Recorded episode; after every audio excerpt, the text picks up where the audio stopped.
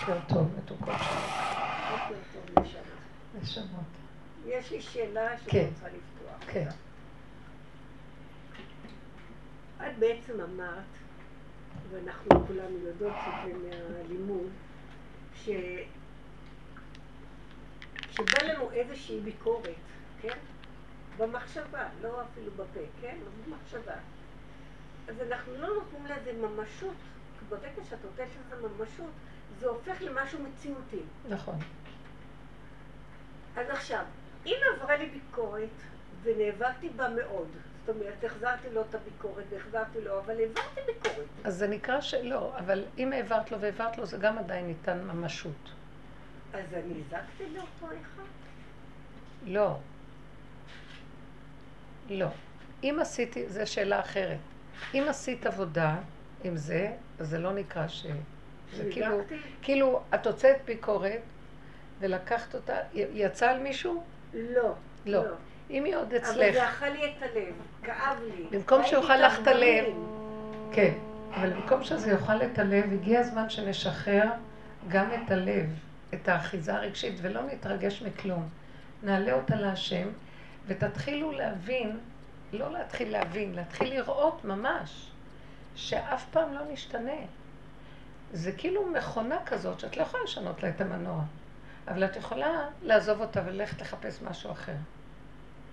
את באה, את רוצה לקנות מכונה, ואת מסתכלת, טוב, זאת אומרת, טוב, אני הולכת למשהו אחר. זאת אומרת, ברגע שאת עשית איזה משהו, ואת התעסקת להעלות את זה לשורש, זה לא יפגע במישהו אחר. אבל זה פוגע עדיין בך, כי אנחנו, זה המון עמל ויגיע להילחם בפנים.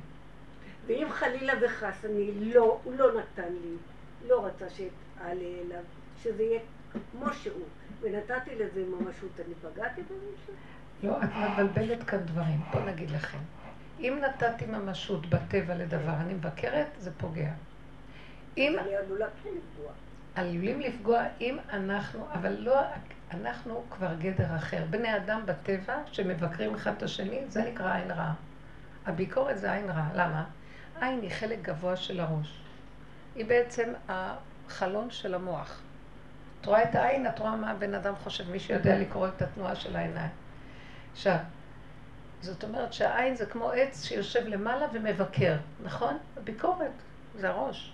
עכשיו, ברגע שאת ביקרת בן אדם, חשבת עליו, שמת עליו עין, מה שנקרא, זה נקרא עין רעה. עכשיו, אם אנחנו תופסים את זה ועובדים עם עצמנו, בידיעה שבעצם המחשבות האלה מסוכנות, אנחנו כבר יודעים את זה. ואת כבר לא הוצאת את זה על השני, אלא את מחזיקה ונאבקת, אז זה לא נקרא שעשית לא עין רע, זה נקרא שאת נאבקת עם העין רע לא לצאת. היא לא תצא. אם כן, העברתי בלי שהרגשתי. אם העברת בלי שהרגשת, זה נקרא עין רע. אז כן פגעתי את זה. אבל אם עושים תשובה, זה מה שהשם רוצה, שנעשה תשובה, שנסתכל ונודה, נתוודה, מיד. מיד לעמוד ולהגיד, אבל אני לא התכוונתי להגיד, והריבונו שלמה, אני לא רוצה לבקר את השני, וזה יצא לי בידוע שאת בעצם, מה שנקרא, רבנו יונה, מתוודים ומתחרטים, ומקבלים על עצמנו עליה, אבל כאילו אנחנו אומרים, אנחנו לא רוצים את המהלך הזה. זה מהלך ראשון, שבמילא משמיים יעזרו שזה לא יפגע בשני. המדובר, מי שפוגע, הוא מדובר אחד שחופשי רץ עם הפה שלו, בכל מקום, הולך רכיל מלשון רגל. מרגל פה, מרגל שם, הולך לפה, הולך לשם, ולא עושה חשבון. אנחנו בתקנה אחרת, אנחנו בגדר אחר, אנחנו עושים חשבון. החשבון שאנחנו עושים, הוא כבר מונע, כאילו אנחנו נאבקים עם שרו של עשיו, שלא יוציא לפועל את הפעולה. עכשיו, המהלך שלנו, ברגע שהשם רואה שאנחנו נאבקים, הוא מסיר את הקטרוג. הוא לא נותן לו לרוץ, להוציא לפועל את זממו. עכשיו, אבל מה שכן נשאר, שאני נאבקת. אין לי כוח כבר להיאבק, כל היום אני נאבקת. אז יש איזה שלב שאנחנו כבר בעבודה פנימית, את מדברת כבר עוד על עבודה חיצונית. עבודה פנימית יותר, במדרגה פנימית זה להגיד רבנו שלם, לעולם שאני אבקר, המנגנון הזה לעולם יבקר, לעולם שהוא רשע, אני מוטשת לחלוטין, לא נשאר בי שום כוח לכלום. אני מבינה שאני אין מעוות לא יוכל לתקון, אני גולם שלך. מה שאתה מעביר דרכי זה אתה ולא אני. אם אתה תעביר ביקורת זה שלך לא שלי, וצריכים לעשות, זה כמו חוזה עבודה. אנחנו צריכים לעשות חוזה עבודה עם השם, ומי עושה חוזה כזה? מי שבאמת באמת עובד ועובד ועובד ועובד, וזה לא נגמר. הוא לא מציל אפילו, הוא רק רואה עכשיו איך הוא נראה, והוא רק עובד עם עצמו בביקורת העצמית של עצמו. הגיע הזמן שגם הביקורת העצמית של עצמנו נפסיק. בגלל שזה, זה גם כן, המלחמה הזאת מתישה, ונותנת כוח לשטן להתגבר גם, יכול להיות שהוא יתגבר. אנחנו מנסים להחזיק אותו, ויכול להיות שהוא גם יכול לחטוף ולברוח ולהתגבר. אני לא רוצה יותר להכיר אותו, לדעת ממנו. עשיתי, זה לא אני, זה שלך. אם אתה לא, אתה לא תבוא אליי בטענה, כי אתה יודע כמה עבדתי בורא עולם, אתה יודע כמה התעקשתי, אתה יודע כמה מתתי וקמתי, ואני, זהו, אני לא אבוא יותר בטענה על עצמי, ובשלב הזה אסור לך להמשיך לעבוד על ביקורת עצמית. אסור לנו בשלב מסוים לבקר את עצמנו, אלא ככה זה וזהו, זה סגור מיד, ולא לתת שום ממשות לזה שבחוץ, ודאי שלא, כי אני כבר לא עסוקה איתו, אני עסוקה עם המאבק של עצמי עם עצמי. האם אתם קולטות? אני קולטת שזה עבודה שמאוד מסוכנת. רגע. הרי פגמנו בזה, קלקלנו בזה. מירב בת נווה ללידה קלה כתרנגולת לבנה. ומה עסקות התרנגולות החומות מסכנות? מה גרה חלקם? אמרו לבנה. זה הקלה של... כן, אני ראיתי אותה לפני שהיא יצאה. ברוך אתה אדינו, אלוהינו מלך העולם שהכל נהיה בדברו. אני לא הבנתי כל כך. בואי נגיד הרבנית, שאת עכשיו אומרת להשם, איזה ביקורת שיצאה ממני, היא באמת שלו, גילה לך את האמת, הכל שלו. הביקורת בוודאי שלו. תקשיבו רגע, בואו אני אסביר לכם מה זה שלו, ומה זה הכל שלו, ומה זה לא הכל שלו. הוא שולח לי את האפשרות להתנסות. הוא שולח לי את המרכיבים לעשות עוגה. התוצאה של העוגה תלויה בי. הוא אומר לי, אני שולח לך את ה... אני מתגרה בך. אני שולח אותו להתגרות בך. בוא נראה אותך, אם את נותנת לו כוח, והוא רץ קדימה, או שאת נלחמת איתו דבר ראשון. דבר שני, את כבר אומרת לבורא עולם, גם להילחם איתו אפשר, תסדר אותו אתה, אל תשלח אותו יותר אליי. אתה יודע שאני לא יכולה כלום, אז מה אתה מתגרה בי? כי, וזה כבר במדרגה של אדם שבאמת עובד, עובד, עובד, עובד. ברור שלא אומר לשונה, אבל הוא יורד על עצמו, על כל פיפס, על כל דקות של דקות, הוא מקבל אחריות ועובד על עצמו, זה לא מה, מופקרים. אדם כזה יכול להגיד, אין לי כוח גם לעשות עבודה פנימית. אתה רוצה שתזרע, אני נמאס לי להיות החרב שלך שכל היום רק נלחמת. אני לא יכול יותר את הדבר הזה. אל תנסה אותי, אל תביאני לידי ניסיון ולא לידי ביזיון. אני גולם. השלב הזה הוא כבר גולם, נכון? כי בן אדם עוד אומר, דוד המלך עוד בזמנו אמר, בחנני ונשאני, אני צדיק, היה לו עוד כוחות לריב, מה שנקרא. אני כבר לא יכולה להריב. לא יכולה, אין לי כוח. אם בחוץ, אני לא. אם בפנים, כל היום אני רבה. גם זה כבר אין לי כוח. הגיע הזמן שאני לא יכולה להריב עם כלום. אתם יודעים מה קורה לי עכשיו? ואני סופר ביקורת. אני טיפוס של ביקורת. עכשיו חותכת עצמי, כאילו אני עומדת מול הקלה שלי, מול עיניי במחשבה, זה כבר המון עבודה. לא כל שכן שלא יצאתי החוצה. אנחנו מדברים על מדרגות עבודה מאוד עמוקות. שמעו, זה מדרגות של גדולי העולם היו עובדים, כמו שאנחנו עובדים. מה חשבתם פה? עכשיו, בטח, כל אחת מכן שווה מיליון שלא תישברנה. אתם לא יודעות את המדרגות האלה. אתם יקרות בעיני השם. יקר בעיני השם המוות על החסידה. זה נקרא חסידי השם, עובדי השם אמיתיים. כי חסיד זה אחד שעושה עבודה לפנים משורת הדין. אנחנו לא מצווים לכל העבודה הזאת. על פי דין, הוא אמר לך, הרגיז אותך, מותר לך לענות לו. מותר לך לקחת אותו לבית דין. רב אושר גנבו לו, לא לקח אף אחד לבית דין. הוא עבד עם עצמו שהוא הגנב, ואם גנבו כנראה שמחפשים אותו. איזה מין עבודה זאת? בתורה זה לא, בניגלה של התורה בכלל אין עבודה כזאת. זה עבודה פנימית. זה לגאול את השכינה שנמצאת במדרגות מאוד עמוקות בשורש, כבולה. חלק הראשון גואל את גוף הדבר. אנחנו עובדים בנפש הדבר. עכשיו, המקום הזה, בסוף אני אומרת לו, אבא, אין לי כוח גם לזה. אני לא יכולה, תשש כוחי. אני לא יכולה. שבו, שהוא אמר, בחנני ונעשני, זה היה מתוך תחושה שהוא יכול. אחר כך הוא יגע למקום שהוא אמר, חטאתי נגדי תמיד, אף פעם אני לא יכולה. זה שורש מעוות. אני אעבוד על הביקורת, לא יכולה. זה שלך, לא שלי, אני לא יכולה יותר. עכשיו שאני לא יכולה יותר, אתם יודעים מה, הוא משתמש בטבע שלי של הביקורת, והוא מבקר את האנשים, אבל זה לא אני. איך אני יודעת שזה לא אני? לא אכפת לי. יש לי נקודה שאני אומרת, לא התכוונתי בכלל לפגוע, ואמרתי, יצא לי. יצא לי. פעם הייתי אומרת, מה את הלך? את לא אחראית, כי היה לי עוד אני שחושב שזה הוא. היום אני רואה, זה לא אני. אתם יודעים מה? אין לי כוח יותר להילחם. אם יצא לי, לא נלחמת, גם אם זה אתם לא רוצים. לכו ממני, כולכם, תעזרו אותי לבד. טוב, מהפחד שלי שיעזבו אותי ואני אהיה לבד, נפגע באנשים. זה לא סתם שהיה אכפת לי לפגוע באנשים או לא, כי פחדתי שאני אשאר לבד בעולם. כולם ישנאו אותי. הלא מי רוצה להיות צנועית, בייחוד אחת כמוני, שמת, שחושב, מת לרצות ורק מפחד מה כל היום יגידו עליו. אז תראו איזו עבודה נעשית פה של דורות, של שנים. אז המקום שלנו רגע זה להבין באיזה דרגות אני עכשיו אומרת, אחרי כל העבודות האלה אני עוד צריכה לבקש ממנה סליחה, תעופי לי מהעיניים, כן תהיי בן אדם, את לא מבינה? אני רואה אותו קורבן כזה, מה אתה קורבן? קום גבר, תהיה עם עמוד שדרה, גברים נראים דפוקים כי הנשים לאן לא נכנסות עם הדעות שלהם, עם הכוחות שלהם, הרסו את הגברים, אין להם בכלל היום כוח לעמוד בכלל. מה זה זה? בסדר שהם יהיו מלכות בממלכות שלהם, אבל בממלכה ששייכת לעבודת האיש בינו לבין בוראו, מה זה קשור אלייך בכלל? לא, מה יגידו, לא יגידו, ציפתי תחלת, מה יגידו, לא יגידו. שתקיע, מה זה קשור אלייך בכלל? פתיל תחלת זה המצווה הכי גדולה, מי שאין לו פתיל תחלת, כתוב מי שיכול לעשות פתיל תחלת ואין לו, אני יכולה להקריא לכם. אני אקריא לכם. אראה לכם, עכשיו אני אריב על משהו אחר. רגע, תראו מה שכתוב. גדול עונשו של לבן יותר מעונשו של תכלת. גדול עונשו של ציצית, שכולה לבן, מה ששמים את הפתיל תכלת. מי שאינו מטיל תכלת בתליתו עובר על מצוות ציצית. כתוב, אם יש לו שני מינים, לבן ותכלת, ואינו רצה כי אם במין אחד, מקים אותו עד שתצא נפשו, כדין כל מצוות עשה.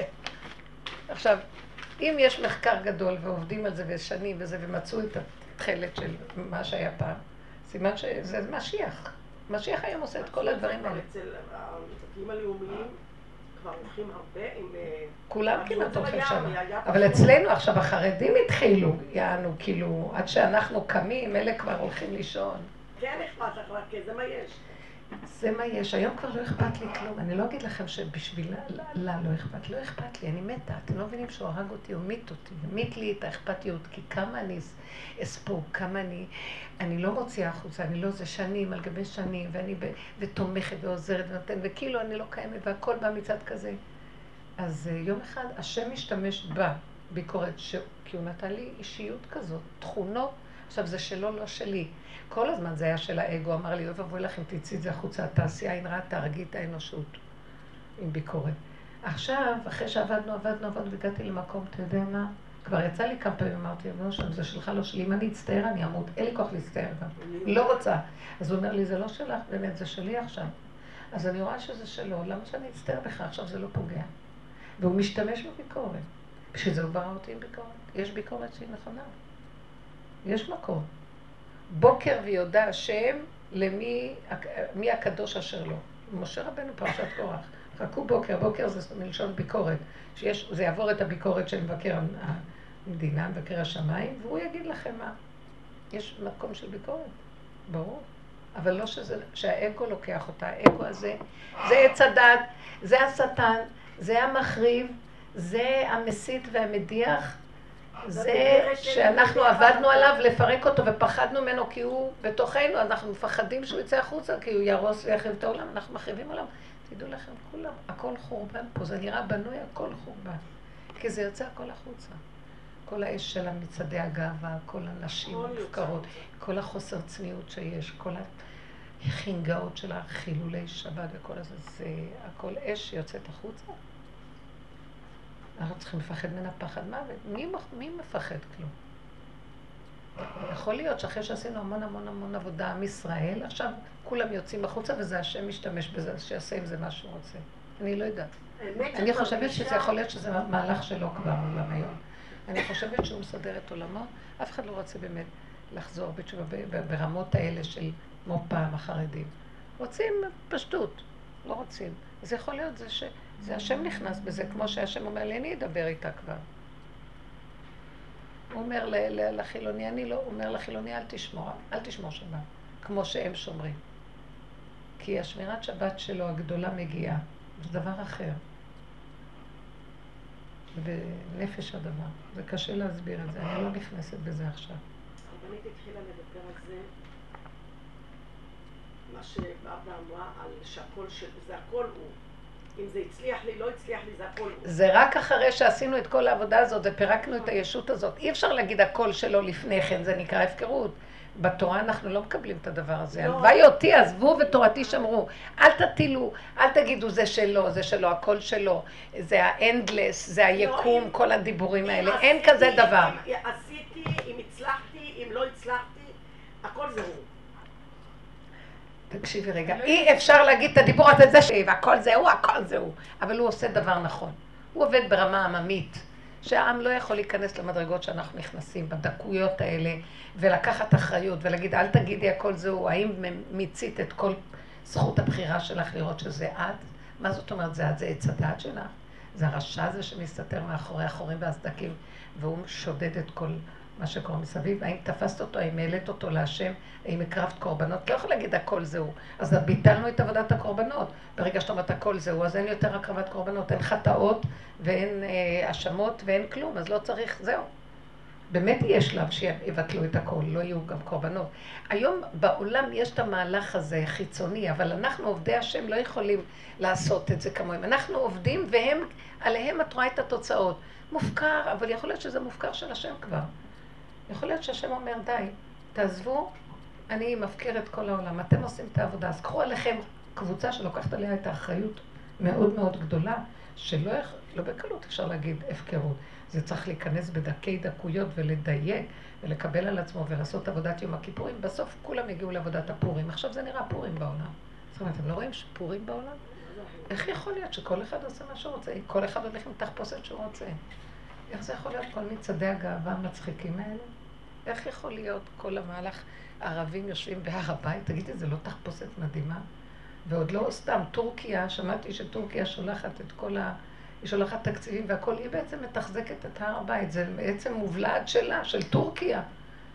למעשה, אתם לא מבינים, כי למה הוא רוצה להחזיר, הארדואן הזה רוצה להחזיר את התהילה האוטומנית של הממלכה, שלה, כאילו, הם רוצים להיות החליפות האטומנית, כאילו, מחזיר את הגדלות של פעם. הם היו פה. הם היו פה, והם בנו את זה. אז זה שלהם? זה שלהם? אנחנו צריכים רק טומטמים, אנחנו וכל מה שקורה סביבנו, להעיף אותם משם, להרוס את הכל עד, את כל האל-אקצה הזה, ואת כל הזה, ואת כל כיפת הסלע הזאת, ולבנות בית מקדש. משוגעים לגמרי אנחנו. המדינה הזאת נמאס לי מהחילוניות שלה. החרדים, הם היו הראשונים שבנו את הארץ. כן? בית יעקב לכו ונלכה, אלה להיות הראשונות, תלמידי הגרה, תלמידי הבעל שם טוב. מה זה החילוניות הזאת? מה זה ההפקרות הזאת שנהיה פה בארץ הקודש? מה זה שהערבים מסתובבים כאילו זה שלהם הכל? מה נהיה פה בכלל? של זה היינו בגלויות וסבלנו כל כך הרבה לבוא לפה שנפחד מהערבים ברחובות? חברי כנסת בכנסת. תעזבו את הכנסת הזאת, כנסת המינים והכופרים, זה מעצבן, איזה ניצור יש לזה. נכון שזה הכל נראה התחלה, אבל זה נגמר לי מההתחלה הזאת כבר, שיהיה לה סוף. איזה צורה יש לזה?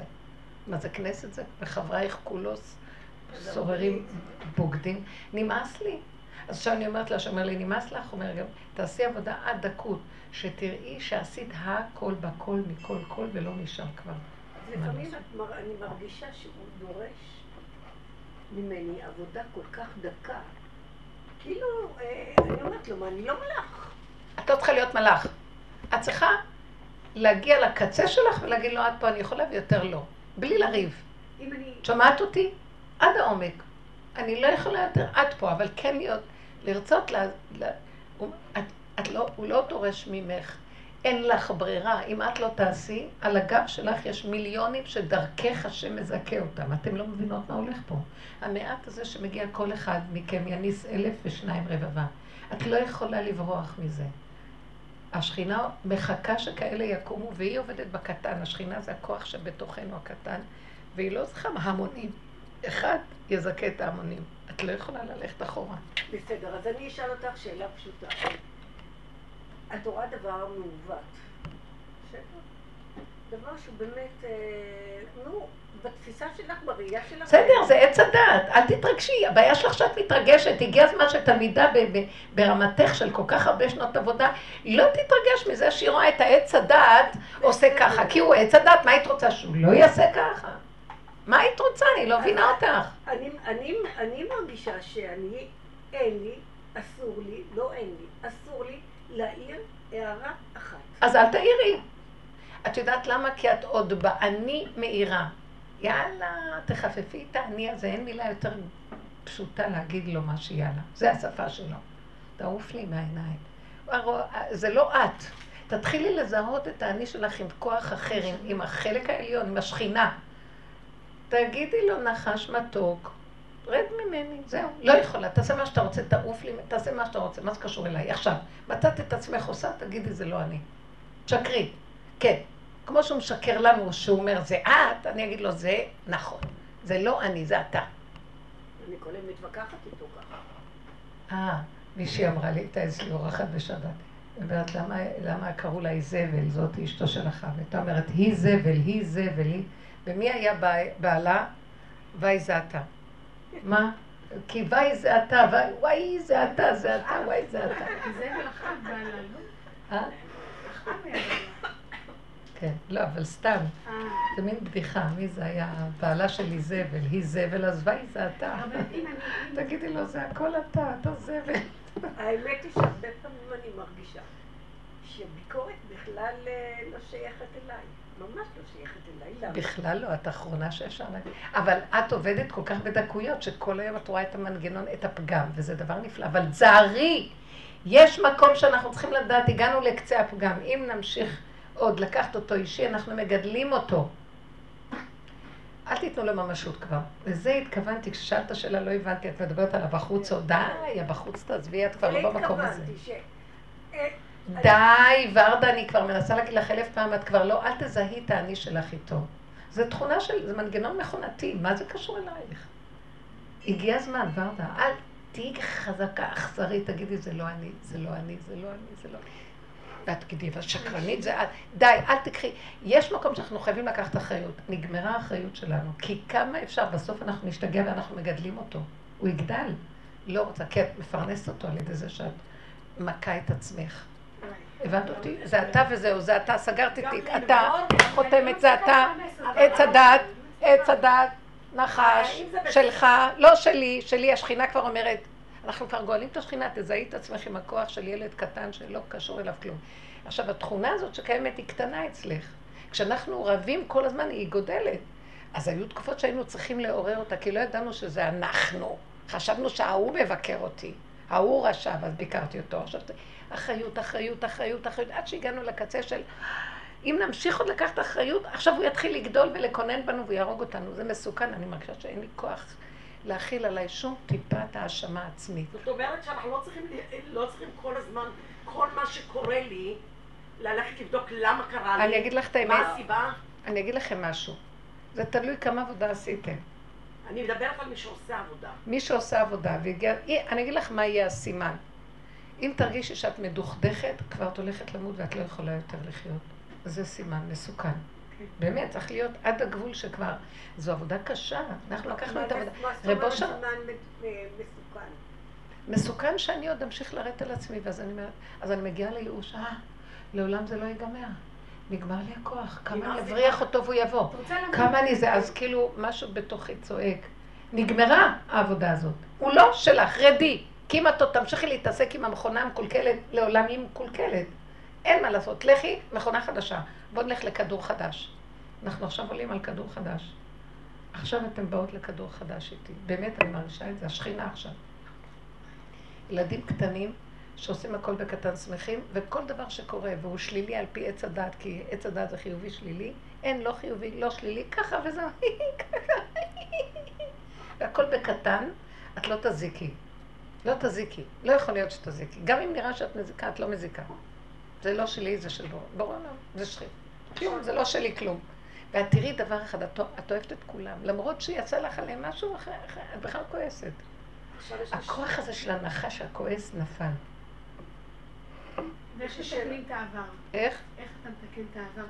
אין לתקן עבר, תפסיקי, אין עבר. את מוחקת אותו, אם אין אני, גם אין עבר, כי אני יש לו עבר עתיד. אין אני, אין עבר. אין עתיד, אין כלום, יש ככה ושלום, ואל תיכנסו בזה, כי ברגע שאת חושבת עוד לתקן את העבר, אז אני קם, כי זה עסקת חבילה, הקמת אותו. עכשיו, אם אני עושה, הרבנית התחילה לתת דוגמה, אם אני עשיתי יוגה, ולא הצליחה לי, מי זה אני פה ומה זה בורא עולם? הוא נתן לי, בוא ניקח את זה בעבודה שלנו, הוא הביא לי ניסיון. ולא עמדתי בו, הביא לי כאילו מישהו רעביתי ואני אמרתי לעצמי, אל תעני לו, את יודעת שאת כעסנית, אל תעני לו כדאי לך, לא גמרתי לדבר, עניתי לו. לא אמרתי לחשוב, עניתי לו. אז זה מה שנקרא, את לא יכולה להגיד, אבא זה אתה. את לא יכולה עוד להגיד, אבא זה אתה. כי עוד יש לך, ענית לו בכעס, את לא סובלת אותו ולא יכולת להתאפק. אז את לא יכולה להגיד, אבא זה אתה, אז תגידי לו, אבא, זה המנגנון של עץ הדת. לכל פעם תגידו, זה הכל אתה. זה המנגנון של עץ הדעת, הוא יהרוג אותי, אז תעזור לי ממנו, אז אני נלחמת עכשיו שהוא יעזור לי ממנו, אז יש לי ריב עם ריבי ואני צריכה מי שיעזור לי עם ריבי, אז את לא יכולה להגיד זה הכל אתה, אחרי שעשית את כל העבודות והכל וצעקת להשם ודיברת וביקשת ולא עוד פעם יצא, עכשיו הדבר שזה יצא את אומרת, מיד אחרי שזה יצא, את אומרת, אני הולכת למות, עוד פעם יצאתי, בכלל את לא כועסת כבר על השני, כי הכוח שלך הולך על הביקורת העצמית שלך. ואת אומרת, אם כן, אין לי תקנה. אם כן, טוב, עזוב אותך, אין לי כוח יותר מכלום, שלום על ישראל. תקשיבו מה אני מדברת פה. את כאילו עכשיו מסרת לו, עכשיו אז את אומרת, אם אתה פעם הבאה תביא אותי בניסיון כזה, תיתן לי חומרים ותצא הוגה כזאת, אבא זה אתה ולא אני, אל תיתן חומרים ואל תביא הוגה. לא נאכל יותר טוב לנו. אתם מבינים מה אני אומרת? אז כאן הוא אומר, עכשיו אני לא מפסיק לנסות אתכם. אני לא מנסה אתכם כדי שתעמדו בניסיון.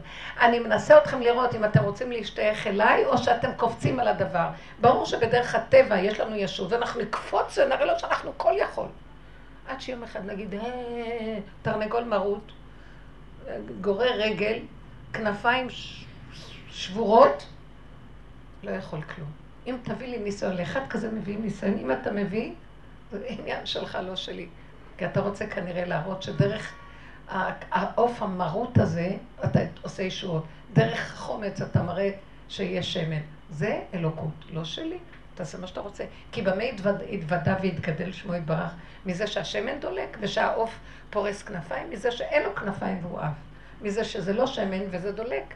אז בזה מתגדלת. אז זה שלך, לא שלי. מה זה קשור אליי? מה זה קשור אליי?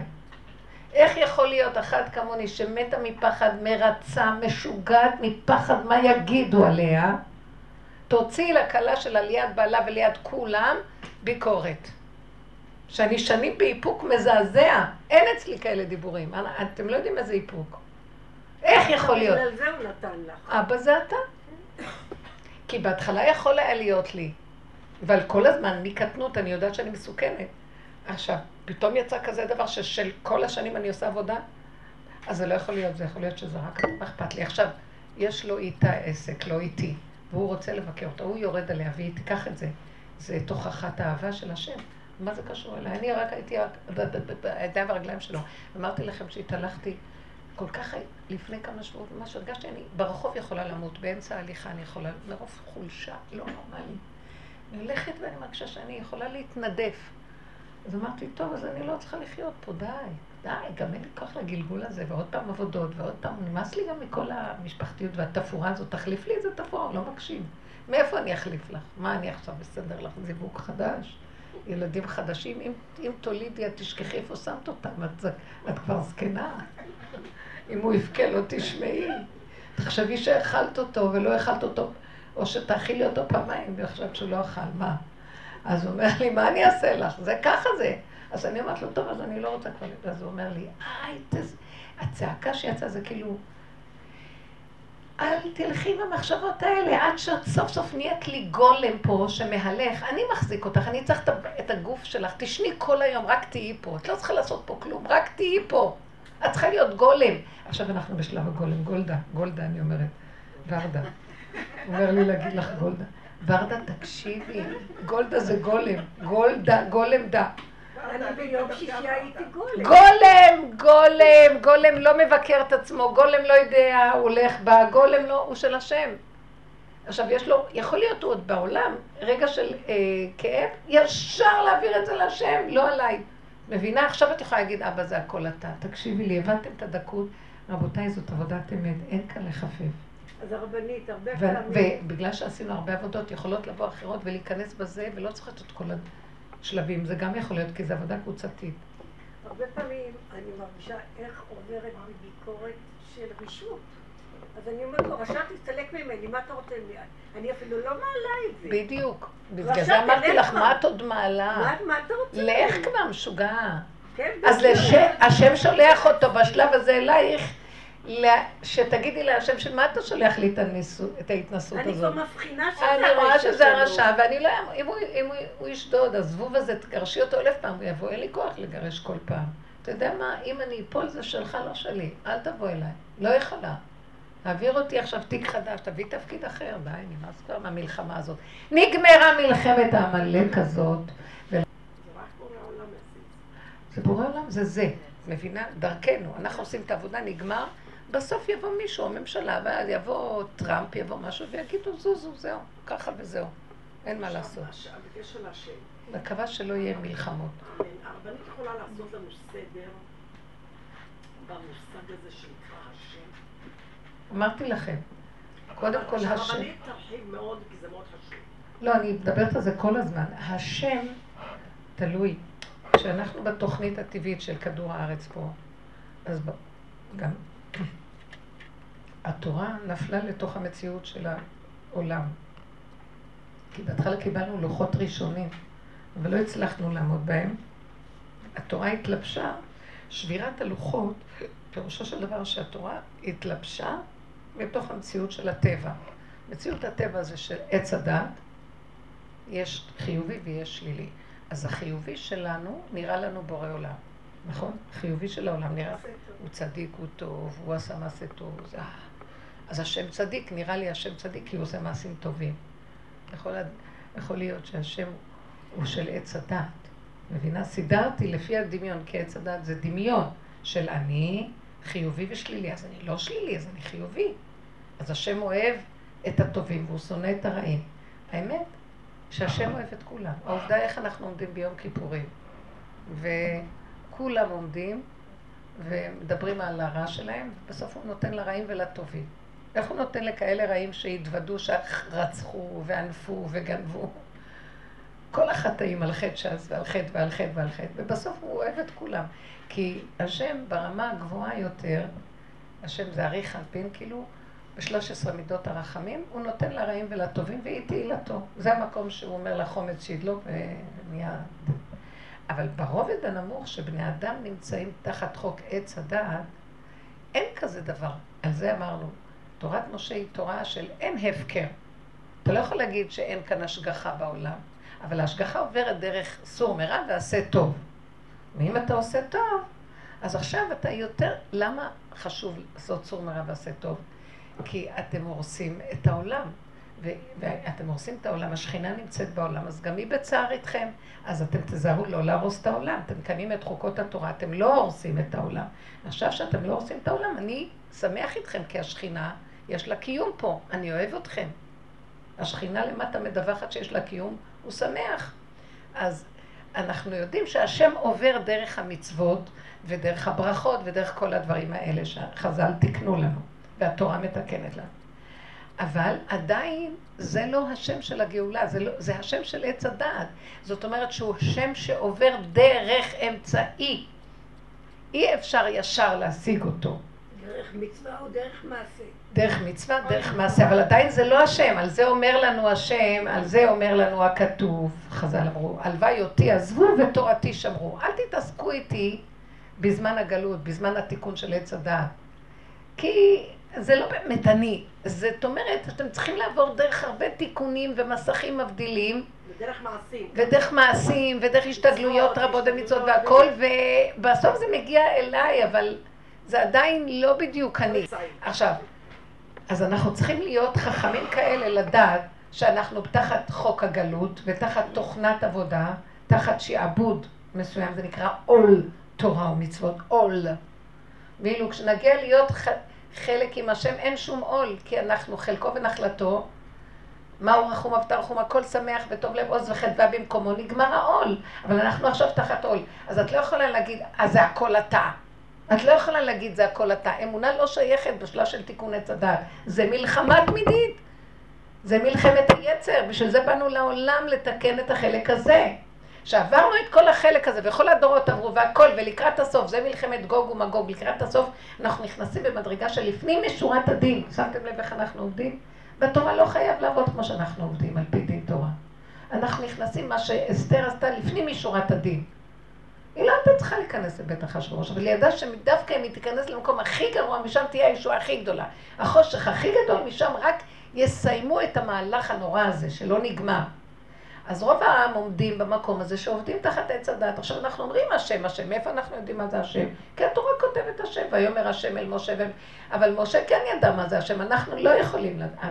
ההוויה היא לא חלקה ונחלתם של כאלה שחיים בתחת עץ הדת והטבע והטבעים והמידות של הטבע, והחשבונאות של עץ הדת. זה מעוות לא יוכל לתקון, איפה השם יושב פה בכלל? כביכול אין כאן השם, אין הנהגה של השם, היא מאוד מאוד מאוד מאוד מוסתרת. אבל יש כאן בתוכנו, והיא עוברת לה, היא כן קיימת, אבל חוט דקיק שאי אפשר בכלל. פעם השמרה לי, זה היה לי איזה צעקות על איזה. עברתי איזה ניסיון של ממש חוסר הגינות משווה שעברתי. היה לי כאבים נוראים מזה, שהרגשתי איזה הנהגה של ממש. השמרה לי, מה את בכלל, מה את מתפלה? אז את יודעת שאדוני הארץ פה הוא השטן. אבל הוא הראה לי גם איזה חוט דקיק, דקיק, דקיק. זה משהו כאילו לשנייה אחת, תודעה כזאת שהוא פתח לי. הוא אומר לי, זה החוט הזה, הצדיקים עושים דרך המעשים שלהם ודרך הקיום של מציאותם, שדרכו אני יכול טיפה להתגלות פה. אבל אתם לא יכולים. חוט כזה דק, חוט תפירה. ככה זה היה נראה, לעומת כל חלל העולם. כזה דקות. עכשיו, חוץ מזה יש כוח של שכינה בתוכנו. שברגע שיש את החוט הדק הזה, אז היא יכולה לקבל חיות דרך הצדיקים. וזה מה שמחזיק אותה. עכשיו, הוא רוצה שאנחנו נרד, להקים אותה. העבודה הזאת זה כאילו להוריד את החוט. עכשיו, החוט הזה יורד עד המותניים. עכשיו, הוא רוצה שאנשים יקומו, והאלה שעושות את העבודה, וירדו עד לרגליים. ושם יקימו את השכינה, כי החוט הזה, הגברים לא יכולים לרדת יותר מהמותניים. זה רגליה יורדות מוות, והם מפחדים. אז אנחנו אנשים, זה אסתר, נכנסה לבית אחשוורוש. אפילו מרדכי עמד מחוץ לשער. ושם היא נכנסה, יש לנו את הכוח הזה בגלל הלידות, ובגלל, יש לנו בתפיסה יכולת לעמוד. כי אנחנו באנו, כביכול, האישה באה מאומות העולם, המלכות, שזה הנקבה, שזה הבת. כמו רות שהיא באה ממואב, אז יש לה את הכוח להישאר בשלילה, יש לה את הכוח הזה. היא יכולה לא להתבלבל ממנו, כוח העמלק הזה. ואנחנו יורדות למקום הזה, ושם מורידים את האור של השם עד למטה דרכנו, ואז הוא משיק לשכינה ומקים אותה. שהשכינה רואה אור דומה בדומה, היא קמה. וזה מה שאנחנו עושים. אנחנו עובדים, צדיק האמת עובד דרכנו. השכינה עובדת דרכנו. אתם לא מבינים איזה דבר גדול מה שאנחנו. זאת אומרת שזה... אני לא רוצה להגיד את זה, להשתפוך על השכם, אבל כן יש מקום שצריך לעודד את אנשים ולדבר. אתם לא מבינים איזה עבודה נעשה פה. אל תתייאשו. זה אל תישברו, אתם לא מבינים איזה עבודה. אני אגיד לכם, היה לי חלום כזה לפני המון המון שנים. רגע, אני רוצה לברר, אבל אתם נקודה. טוב, אם את עוצרת אותי, אז כנראה אני לא צריכה לספר את החלום. לא, אני ספר. לא צריך. לא צריך לספר. אני אספר עכשיו. אנחנו כל כך הרבה הולכים למות במשך היום ממה שאנחנו רואים, ממה החושך הזה. אל תישברנה, זה כל העניין. אבל מצד שני, אני כאילו מפחדת להיכנס בצ'יקורים לגאווה. וואו, איזה עבודה. גם התורה אמרתי לך על הפחד שלה מהביקורת, גם הפחד שלך מהגאווה, תפסיקו. ברגע שאתם נותנים לזה ממשות, זה כבר גדל ועוד פעם יהיה לך, זה תפסיקי. לא, אני אומרת לו זה שלך, אני אומרת לו, מי יכול לראות, אבל אני לא יודעת. לא יודעת. תגידו, אני לא יודעת שלא. אתם יודעים מה, גם היום אל תגידו, יותר ויותר תלכו לכלליות הזאת, לא מבינה, לא יודעת, לא שמעת, הכל שלך וזהו. אבל בשביל זה צריך להוריד את התודעה לבשר. עכשיו נחזור לשאלה שלך על השם. השם אמיתי הוא מתחיל להתגלות שאנחנו עושים, יורדים עד האדמה. הגולם! רק הגולם יכול לדעת מה זה השם באמת. הגולם זה, אנחנו צריכים להיות ממש גולם, הנוקבה. זה להיות גולם ולא מבין, לא יודע, לא שומע, לא רב, אין לו כוח, תהרוג אותי, לא רוצה לחיות פה בכלל, אתה רוצה, אין לי כבר... אז צעקה שאני צועקת בתוך העבודה הזאת, למי אני צועקת באמת? להשם. להשם האמיתי. את צועקת, אני אגיד לכם משהו, את צועקת דרך הפגם, הפגם מפריע לך להכיר אותו, זה כאילו שיש לך רמה של זבר על הראש ואת רוצה אוויר. ממש ככה. ממש, אז את צועקת, את אפילו לא צועקת השם, זה... זה זעקה פנימית. זה השם, הצעקה היא השם. זה לא שאת צועקת ואז יש השם. לא. מתוכך הוא צועק איתך, צעק ליבם אל השם. מי צועק בתוכך כשאין לך אוויר? אבא זה אתה. אני ראיתי כמה פעמים, כשנגמר לי אוויר ומישהו מנשים אותי עם אוויר לא שלי. כאילו, משהו מנשים אותי וזה לא שלי. נכנס אוויר אחר. זה השם. אתם לא מבינים שכל העם אומרים השם והשם והדרושים הספרים שלו, השם השם. בסדר שיגיד, זה בסדר. זה בסדר, הוא צריך להגיד את זה. זה בסדר שמפללים, זה בסדר שקוראים. זה בסדר הכל מה שכולם, לא אכפת לי מה הם. פעם הייתי כועסת עליהם ועליו, היום אני לא כועסת, אני אומרת, הוא עושה את התפקיד שלו נכון. תעזבו, אנחנו במקום אחר. תרדו למקום אחר. אתם לא מבינים מה אנחנו בכלל פה, זה לא בשביל להגיד שאנחנו משהו. יותר נכון שאני אגיד לכם, אנחנו כורח בעצמו, כנראה בנו צריכים לתקן, צריכים לרדת למצולות יד, משם לקום, אנחנו אנשי כורח. הרבנית, אז את אומרת בעצם שתי אקסיומות. אחת שהשם נמצא בעץ הדת, הוא השם שדרכו, דרך המצוות, דרך המעשים, דרך כל זה. הוא לא נמצא בעץ הדת.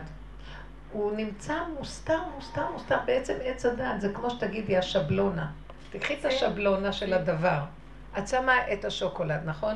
ממיסה אותו, שמה עליו שבלונה, מרימה את השבלונה. כן. את אומרת לשבלונה, זה השוקולד? ככה אותו דבר עם השם. גם בתוך השבלונה יש כוח אלוקי, כי כל חפץ, כל דבר יש בו משהו, אחרת אולי הקיים. אבל זה מאוד מאוד מאוד מאוד מאוד בכוח מוסלם. צל שלו, מדמה שלו. כן, גם זה הוא. השם צילך. אבל זה גם הוא, אבל... זה דרך יותר של מצוות ומעשים, דברים מוחשיים יותר. ובאמת גם בסוף נחזור לזה, אבל זה יהיה הוא ולא אני. היום האני התלבש במצוות ומעשים טובים. לפני החטא, השם היה בתוך המצוות תעשה ולא תעשה. עכשיו, כשאנחנו עובדים בעבודה הזאת, כמו שהיא אמרה, שהיא צועקת, אמרת שאני בכלל לא מרגישה שאני צועקת אליו. ממש לא. אני... זה הגולם, זה הגולם צועק, פיקוח נפש, אני לא מתקיים, זה הגבוליות, השכינה שם כמה צועקת איתו. זה לא האני של עת הדת עם התודעה של השם הדמיוני. הוא לא שם. זה לא זה. זה, אין אפילו, שאין לי בחלל המוח כלום, אני צועק כי אני פיקוח נפש, זה צעקה של פיקוח נפש, זה האמת הכי גדולה. זאת אומרת שיש בין האדם. האנוש לבין השם, דבקות באותה נקודה. בדיוק. השם עכשיו זה, הגולם זה השם. השם עכשיו זוהק. הגולם שלך זה השם, זה הצעקה שלך. השם עכשיו זוהק, זה לא אתה. אתה בדבקות, את הבנת? אני אגיד לכם מתי זה הדבקות. אין לך ברירה אחרת.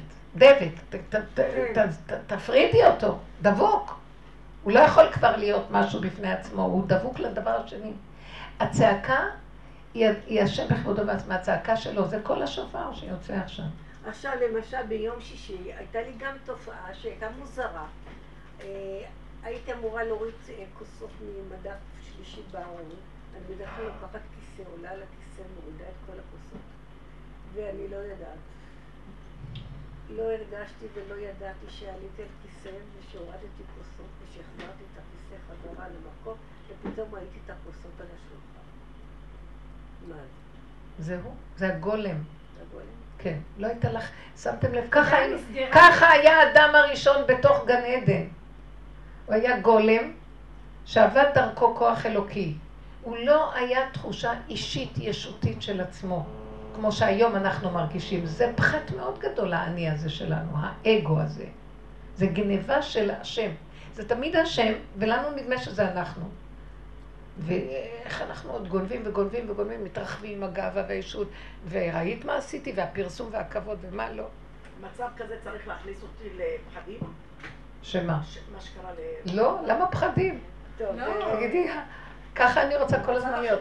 לא הרגשתי את המאמץ, לא היה לי חרדה שמה אני אפול, לא הלכתי עם חשבונאות, תעשי ככה שהכוס תרד ולא תיפול ולא זה, המון חשבונות, כלום, אין אני. איזה גאולה, היא לא הרגישה כלום. מלאכתה נעשית על ידי אחרים, צדיקים. נו, אבל מישהו דרכה פעל, זה לא היית, זה התודעה של השם, זזה אני והשם מתגלה. אשרה מי שזוכה, אפילו דקה אחת כזאת שווה את הכל. עבודת נצח מתגלה פה, נקודת נצח מתגלה. הרבנית, ואם נאמר, יש לי ניסיון קשה, ואני צועקת לשם, אני אומר לו, אל תעמיד אותי בניסיון, אני לא יכולה לעמוד, וזה לא יכולה יותר, ואני צועקת, ואחר כך אני מתחילה לבכות, ואני בוכה, מה זה? בכי, ככה, ממש כמו תינוקות, בוכה, עד שאני מפסיקה לבכות. אז מה זה צריך להיות? שממש אני מגישה את כבר, זהו, כבר לא יכולה. אז זה בכי של השכינה. אז זה מה שאני אבד שלו, אני אומרת, איך את בוכה? כן, יש איזה משהו שכבר לא יכולה. זה בכי של השכינה, אז אני אומרת לו, תדע, זה גם, תאר לך שהשכינה גם בוכה ככה. כן, כן, כן, אנחנו מרגישים את הצער. שאני נאנחת בלי שליטה. אני אפילו לא יודעת על מה. באמת, נאנחת בלי שום שליטה. זה דרכנו קורה עכשיו, תדעו לכם, השכינה עכשיו בתהליך של חייבים להקים אותה.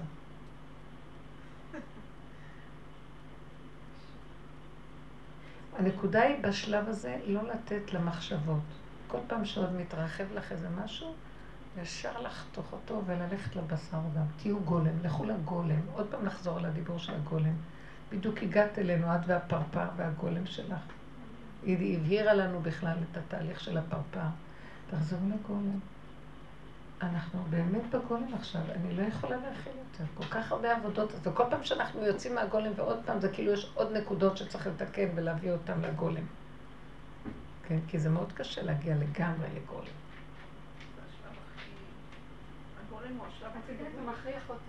הגולם הוא שלב, תסבירי לנו על הגולם.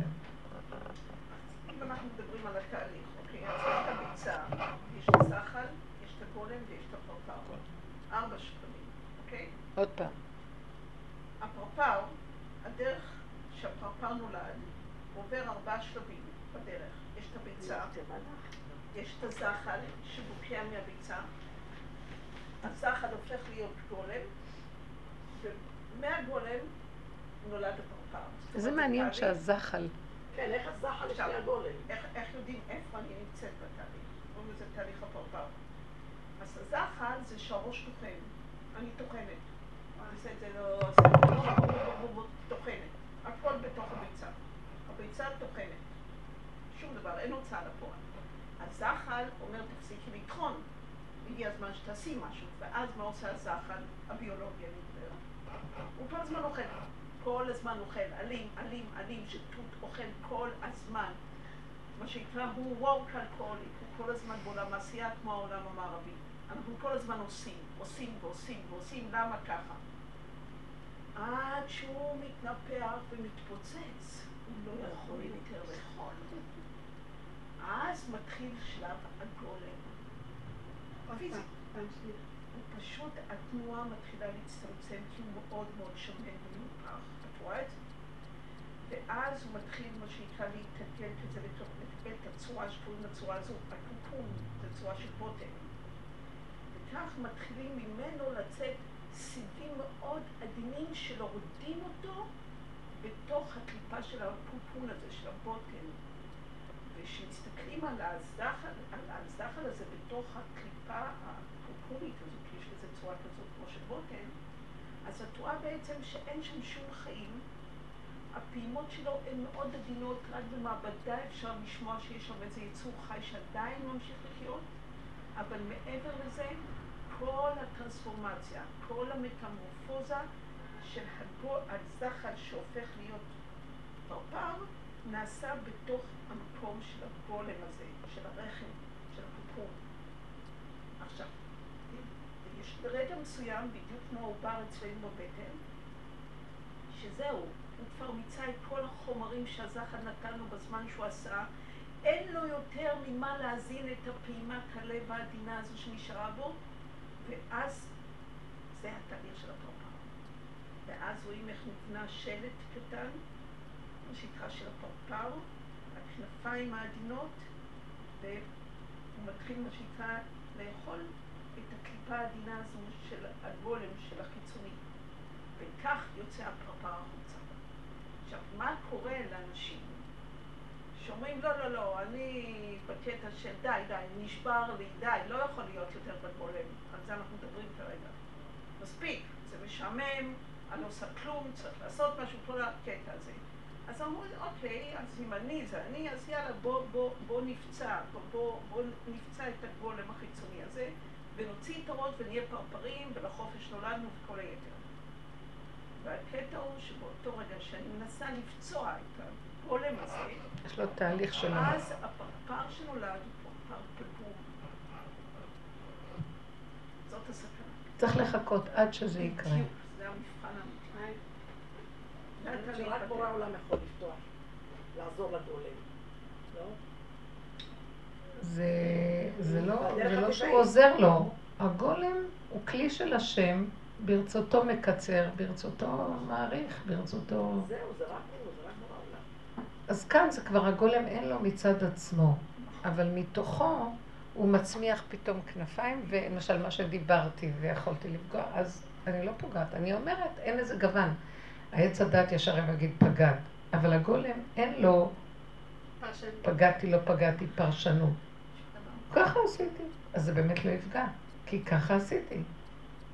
צריך להיזהר בשלבים האלה, כמו שאמרה שהאני הזה לא יקפוץ ויחליט לעשות איזה עניינים של עצמו שם, כי אז הוא פוצע את האפשרות שהוא פוגע בפרפר. איך אפשר להיות... כי הפרפר זה הגילוי האלוקי. איך אפשר לדעת שזה לא אני? 2,800 ו-2,800. את יודעת למה העובר בעצם, מתי העובר מולד? תסביר את זה, מתי העובר מולד? מה צריך לקרות ברחם שלנו שהעובר מביצה וביע הזמן שביצה וביצה? לא, מעניין, יש מה ש... לא, זה לא חשוב. יש חשבון בקבלה, כאילו. השיליה מתחילה להרגיל אותי. העובר שנמצא ברחם הביולוגית שלי, מתי הוא מתחיל לעשות את אני רוצה לצאת, צירים, ירידת מים, לא משנה. באותו רגע שהשיליה שלי, שהכילה אותו 9 חודשים, התחילה להרעיל אותו. באותו רגע יש לו סכנה לחיים שלו, ואז מתחילים צירים. אותו דבר זה עם הגולם בפרפר. הגולם יודע בדיוק. כרגע המדויק מתי הוא מוכן לצאת בקוצה.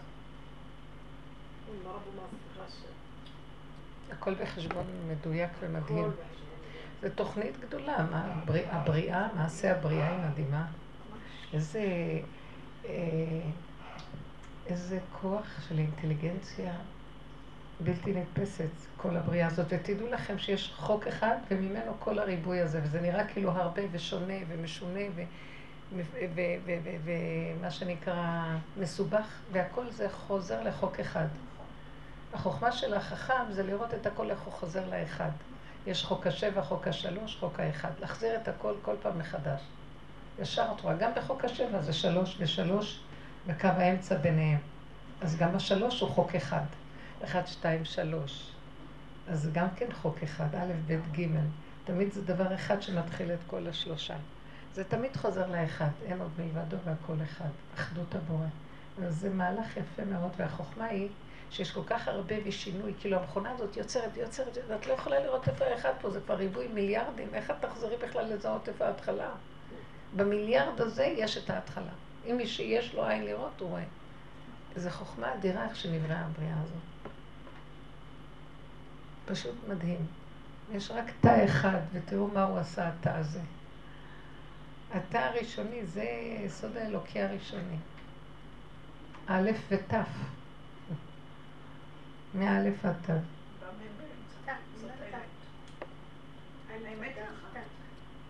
האמת יחד. החוכמה מאין. אפשר להכיל את זה. אין לנו יכולת הכלה של האינטליגנציה המדהימה. ואנשים מנסים כל הזמן לראות, ויש שלב שתגידי את לא יכולה. התורה, עדף שאפשר לחקור מותר, אבל אין לך עסק בנסתרות, אתה לא יכול לחקור. איך הדבר הזה, פרה אדומה, אומר שלמה המלך, אמרתי איך כמה והיא רחוקה ממני. איך אותו דבר יכול לטהר ולטמא. מטהר את הטמאים, מטהר את הטהורים. אני יודעת בפשטות, הגבוליות שלה עושה את ההיפוכים. כל פעם היא מתהפכת לגבול, בגבול יש את האפשרות של השילוב. באותו דבר עצמו, הגבול הופך להיות אחדות.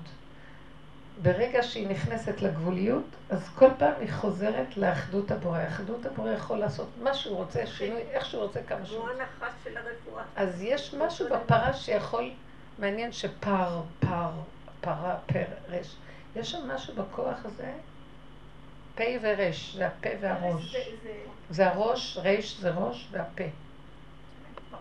הוא אמר ויהי, מאיפה באה המחשבה, סוף מעשה ומחשבה תחילה. וזה כל הקיום האלוקי, גלגל חוזר בעולם. ומי זה הכל? זה של משהו מתוך המהות שלו. כל המושג פר הוא יציאה של משהו ממקום מצומצם לריבוי. ועכשיו החוכמה לקח את הריבוי ולהחזיר לצמצום.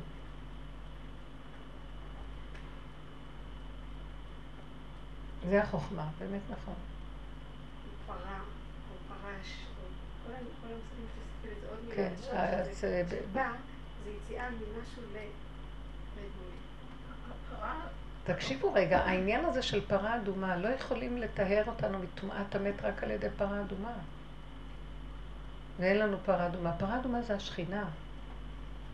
זה עבודה שאנחנו עושים לגלות אותה. כלומר, את מוחקת את עץ הדעת. אין אני. מה היא עושה? אדם היה טמא, נהיה טהור. איך? מה? אתם מבינים? בשנייה מתהפך. אני מרגישה ש... כוח השכינה הוא מאוד מאוד גדול. הוא כוח אלוקי שמכיל את שני הפכים ובשנייה הכל בין. אנחנו צריכים להקים את הכוח הזה בתוכנו. זה נקרא אפר פרה, מטהר את עצמי. אני הרגשתי שאני נוסעת בכל השיעורים שלי, בכל הארץ, שנים. מין שליחות כזאת. אני באתי ממקום טהור כביכול, ואני הולכת לכל מיני אנשים, הייתי מגיעה לאנשים חילונים, שבאות לקבוצות כל מיני מוזרות. הגבול. כל הזמן, בדיוק. כאילו, לוקחים את הטהור, מטמאים אותו, ולוקחים את הטמא ומטהרים אותו, וככה זה עובד. אני פרה אדומה. אני אגיד לך מה יפה לזה, שהמילה הפרה, שאת מוסיפה ל-A, זה אומר הפרה. מה שאת עשית בערב הזה אצל ה... יפה. הפרת את הגבולות של עצמך. יצא המגדר הזה שקוראים לו הרבנית. דמיונו. בדיוק. הרבנית של קישואים ומלפפונים. כן, יצא מהגבולות שלה. אז השאלה שלי הרבנית... מצחית נורא, אני אומרת לכם, אם בלי היה יודע לאן אני מגיעה, הוא לא יודע כלום. אני יודע. שזה העבודה היא בינך לבינך ולא בין אף אחד. הרבנית הבעל האמיתי יודע. אין כלום, יש רגע אחד וצחוק אחד גדול. וזה רב אושר, הוא היה מגיע לכאלה מקומות והכל. ואין לו לומר, זה לרדת, להעלות את הניצוצות, זה השכינה, זה להקים אותה, להקים. זה כל חלקים, אנחנו חושבים, אני, את. אין אני, את, זה הכל הוא התברך ביחד. ניצוצות קדושים שמתאחדים ועושים לו ריקוד מחול, זה המחול הראשון שהיה משתעשע איתו. התורה הראשונה הוא היה משתעשע איתה, והיא אצלו המון שעשועים, יום יום משחקת לפניו, זה התורה אחת. זה בכלל לא הדמויות, והקוראים מזה, קוראים מזה, הכל כאן בשביל עץ הדעת, כל הרובד הזה כבר לא אכפת לי. מה משנה איך קוראים לי, לא קוראים לי, והדברדה זה אני, ואני זה ורדה זה, זה הכל אחדות כזאת. אבל המוח הזה של עץ הדעת הוא הקוצץ, בן קוצץ, הוא המפריד, הוא עושה חלוקות, והוא כל היום המסכסך הגדול. נכון, נורא מסכסך. נורא מהיום, נורא מהיום. והעבודה שלנו היא לגמרי לרדת, כאילו אין לנו ראש. יותר ויותר אני רואה בלי ראש. אני מתהלכת ואני אומרת, מה עוד פעם? ואז אני אומרת לעצמי, תזהרי לך. גולם לא שואל מה עוד פעם. גולם הולך והוא לא יודע כלום. הוא יודע שיש עוד רגע, והביאו אותו לפה, ולקחו אותו לפה, ועשו לו פה. אפילו אם את לא גולם משהו, ואת עוד מתרגשת ממשהו, העבודה שלך היא להוריד את הרגש. ואין רגש, ככה וזהו. הוא כותב על מושה שהבהמה נותנת את חלבה ודמה לבעלים שלה, אבל היא לא יודעת שהיא עושה את זה. המותר כאילו שלנו זה שתדעי כאילו שאת בהמה. גידי. עד שתגיעי למקום שאת לא יודעת, זאת אומרת, כמו שאמרה שהיא לא ידעה איך היא הורידה את הדברים מלמעלה ואיך זה בכלל נהיה פה. זה התכלית. אבל הרבנית... תגידי שאני עם הפרפר עוד לא כל כך מבינה מה. אי אפשר להבין את התהליך הזה, אבל זה תהליך שהקדעת שהוא טבעי לגמרי. כאילו שאני לא מבינה כלום. אני רק יכולה להכיל דבר אחד מכל הדיבורים, כי קשה, באמת, באמת, ואני, יש לי אבי אבות ההבנה, מה זה שאני לא מבינה, כן מבינה, אבל זה לא מבינה. כמה שנבין לא נבין כלום. אני רק יודעת מכל המסקנות האלה דבר אחד. כשמגיעים לגבול של היכולת, כל פעם, בכל מדרגה שהיא, שמה זה נמצא. מי זה הזה? זה, זה. זה השכינה, אנרגיית החיים, האלוקות. זה הגבוליות. אז כל פעם שמגיע הדבר נגמר לו הזה, קופץ לו הדבר בזה, והכוח האלוקים מתגלה בגבוליות. הוא מעביר. פרה אדומה. מה זה שכולו הפך לבן? מצורה. כולו מצורה. הוא היה חצי מצורה. כן, מסגרים אותו 7 ימים. עוד פעם. עד שהכהן מכריז עליו, מצורה גמור. עכשיו הוא כולו הפך טהור. כולו לבן, זה הגבול. הגבול היפך אותו. בגבול מתגלה כוח המהפך, כוח המהפך. המהפך זה הכוח האלוקי. הוא יכול להכיל את זה, את ההפכים. זהו. איך מגולם כזה יוצא פרפר? איך? איך מפעימה האחרונה נדלק משהו חדש? שאין כבר פעימה והכל נדלק. איך? מהכלום נהיה משהו. ואיך מהמשהו נהיה עין. זה אותו דבר כל הזמן, ולנו זה נראה שינויים, אבל זה נקודה אחת קטנה, ולזה אנחנו שואפים, לגוע בנקודה הזאת. אז עכשיו, בן אדם בא לו כעס, ובאותו רגע הוא... ואם הוא מגיע לגבול שלו שהוא נחנק, מת, הולך, אין לו. שמה מתגלה הכוח הזה, רבו שאמר, שמה זה נמצא. אל תאבדו אותו, אתם יוצאים לרוחב, תאבדתם. עכשיו יצאנו, תתאבדו עכשיו שם, אם לא פה, כל העבודה הזאת זה התאבדות. זה להתאבד, להגיע לגבוליות. תגיע לגבול, תתחכך. צריך בשביל זה... וואי, בנות, אתם לא מבינים איזה תרגול מדהים זה. כל הזמן להיות קשור מהנקודה הפנימית, ולא לתת לדעת לגנוב אותם, כי הדעת היא אנטיתזה של המקום הזה. היא רוצה כל הזמן רק להתרחב ולצאת החוצה. ההפקרות. היא רוצה ההפקרות. קחי את הדבר הכי מופקר, ותביא אותו למקום הכי מוגבל. זה אלוקות. גם ההפקרות, אחי, שם יכול להיות אלוקות, אחי. מוגבלות, אחי, שם יכול להיות אלוקות, אחי. אז תראו את העולם איך הוא נראה היום. הפקרות לא נורמלית. מצד שני נולדים מוגבלים לא נורמליים. זה שתי החלקים. אז אם את מגיעה לכעס הכי גדול ככה, ואת לא רוצה להוציא אותה החוצה, אז... כאילו את מרגישה שאת נחנקת בתוך זה, שאת לא רוצה להפסיא אותו. זה התאבדות. אז התאבדות. כן, תתאבדי פנימה אליו. בנשימה הזאת שאת נושמת ואת אומרת, זה רק נדמה שזה התאבדות באמת. זה כאילו, את שואפת לשיא הגבוליות ולביטול. את מתבטלת שם, זה מיטה, זה כמו התאבדות, זה שחיטה. שחיטת היש, שחיטת דמיון היש. דמיון העני. זה רק שחיטה דמיונית. וזהו. אז אני שמה לב, ככל שאני לומדת להישחט נכון, מה פירוש? להסכים בלי להתנגד כמה שיותר מהר. נשחטים יותר מהר. זה סכין כשרה. הבנתם? כי אם את מתנגדת, זה סכין לא כשרה, היא מזוגזגת. ולקום. ואז לא, ואז יש מה שמקים אותך. כי את הסכמת ללכת עד הגבול הסופי. הכאב הוא במיליון. הכאב הוא נורא שאת מתנגדת, ואנחנו מתנגדים. למה? יש הזחל כאילו, כמו שכל הזמן מתנועה, להפסיק להתנועה ולהסכים לקו האמצע. הגולם לא מפסיק להתנועה. הוא מת. אבל זה כוח ממנו. הוא מת לזחל, אבל הוא מתחיל לחיות למהלך חדש. זה אף פעם לא מיטה מוחלטת. לכן אני אומרת שזה התהליך הכי קשה, למות לזחל, לעבר למשל, ולמות בעתיד. לא מעניין אותו שהוא הולך להיות פרפר, זה הפוטנציאל הטבעי שלו. עכשיו שימי לב, הפרפר בא כולו ליומיים. אורח חיים של פרפר הוא יומיים דג. כולו. כתוב, יחיינו מיומיים. הוא לא יומיים, לכן זה פער ופער, זה יומיים. אתם יודעים למה? כי יש לו פער ופער, עץ הדעת טוב ורע, ויש לו את קו האמצע. בא ליומיים, ומה הוא בא לעשות? הוא. זה מה שהוא בא לעשות, לקחת מעלי הכותרת האלה, להעביר לעלי הכותרת הזה, זה מה שהוא בא לעשות פה. נקודה, סוף, יומיים. זאת אומרת שהוא בעצם הזכר המפרה.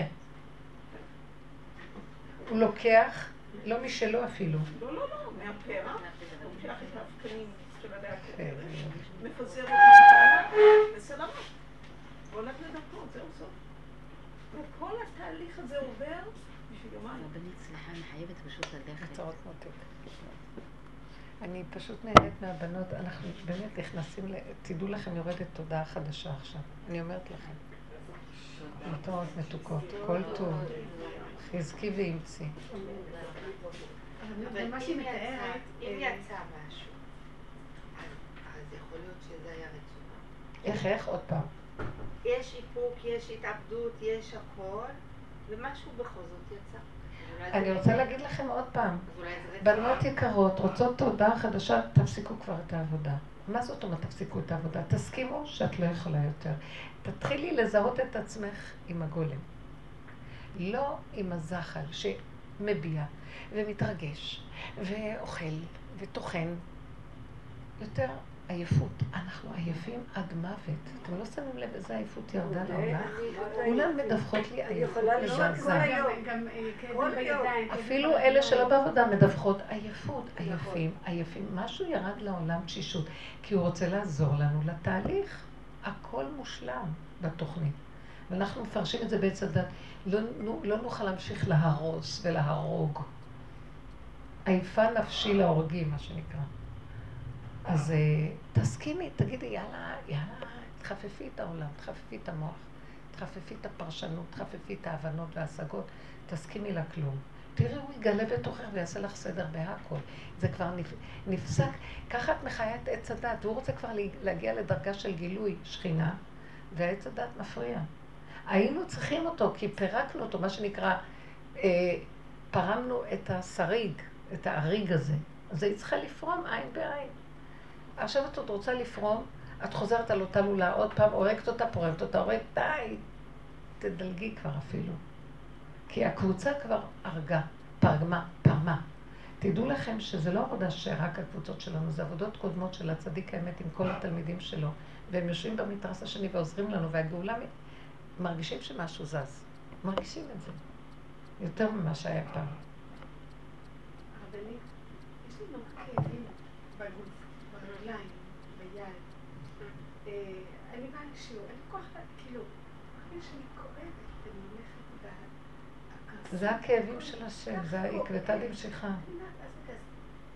אני רוצה... לא, להתרגש. אני מגיעה... זה מה שקורה עכשיו, גם אני מרגישה. אתן יודעת הבוקר, אני באמת מרגישה שאין לי כוח, אין לי. אני לא יודעת להסביר לכם, אני בגבוליות מפחידה. גבוליות מפחידה. ואני אמרת לעצמי, טוב, הגעתי בשעה מאוחרת אתמול, כאן אני נוסעת הרבה. והלכתי לישון ואמרתי לעצמי, אני הלא אקום, לא צריכה לבקש שעון או משהו מבעלי או לשים את השעון. אני יודעת שאני בפנים משהו מקים אותי. ישנתי עד 10, שאת שומעת? אני בדרך כלל ב9, אני הולכת את האוטובוס, כן? אני קבעה ב10, אומרת, וואי. ואז הייתי, התשישות, לא יכולתי אפילו לפתוח את העיניים. התשישות הייתה כל כך גדולה, האמת שלקח לי זמן להירדם אור. התשישות הייתה כל כך גדולה שאני ישבתי ככה. ואמרתי לעצמי, מה אני עושה? אני אבטל את השיעור? באותו רגע שאני חושבת ככה, בעלי מתקשר אליי ואומר לי, לא הערתי אותך, ואני יודע שאת צריכה ללכת לרחוב אותו יום, אבל ריחמתי אלייך מאוד, לא יכולתי להעיר אותך. אמרתי לו, אז עכשיו, מה אני אעשה? אז הוא אמר לי, יש לו חברותה עם הבן, אז הוא אמר, את יודעת מה? אני אוותר על החברותה ואני אבל לקחת אותך. בזמן לא זמן בכלל, ככה את צריכה ללכת להגיע תחנה, והתחנה לחכות לאוטובוס, ואת עשיתי אותו כבר 10 יצא. בכזה פשטות, והוא קונה לי קפה בדרך, כאילו משריב אותי, אין לי כוח. אבל ראיתי שלא הייתי צריכה אפילו לסעור, כי אין לי כוח גם לסעור, אין לי כוח להתבלבל מכלום, אין לי כוח. ככה. אז משהו סידר את זה. עכשיו, עלה לי עוד מחשבה, מה, הוא יבטל חברותה בשביל השיעור? ואז לרגע אמרתי, את אמרת לו? הוא אמר לך, אל תתערבי, הדרך הזאת עכשיו היא מה שהכי חשוב לבורא עולם. זאת התורה. אדם כי ימות באוהל, את מתה. עכשיו נצא. כן, היא החברותה של הבא. כן. מאוד מעניין מה שאת משתפת. כי אמרתי לו, חלה, בזמן האחרון, אפרופו כאבים, חודשיים, הבטן שלי מתהפכת מכאבי תופת. בקיצור, אני כבר אוכלת כמעט כלום, כי כשאני לא אוכלת, כיף לי, אין כאבים. אמרתי, יאללה, וכל החיים הייתי פורדת מצום, עצום, אוי ואבוי. היום, חופשי, אבל אני הולכת ונחלשת. אז תאכלי דברים קטנים. קיצור, ואתמול היה לי את הקטע היום, בת חולים, בדיקות, אני עוברת בדיקות, כי אמרתי לה צריכה לעשות, לדעת מה הסיפור שלך שם בפנים. טפילים, וגינה, לעשות משהו, אי אפשר ככה, כי זה כאבים וזה מוריד אותי. קיצור, אתמול כזה, אני אומרת, אני צריכה להתראה את משה. אני חייבת אותו. אין מצב. הלכתי לקופת חולים היום, ואני אמורה לפגוש רופאת נשים בעוד חודש כי אין לה תורים. נכנסת לפקידה, וזה היה הסימן. ואני אומרת לה, תגידי, אולי משהו התפנה אצל דוקטור זה וזה, למחר קירת מקבל בימי שלישי. אין בעיה, תגידי באיזה שעה את רוצה. אני מסתכלת עליהם. אז תודה. במחשב אין לה תורים עוד חודש. כולם מתו. המחשב זה אני, אומרת, אין מחשב. תגידי לי מתי את רוצה. באותו רגע ראיתי את הדרושה. אמרתי לה מחר 8:00. אז למה לא ביקשת כבר שסדר לך את הבעיה? ביקשת.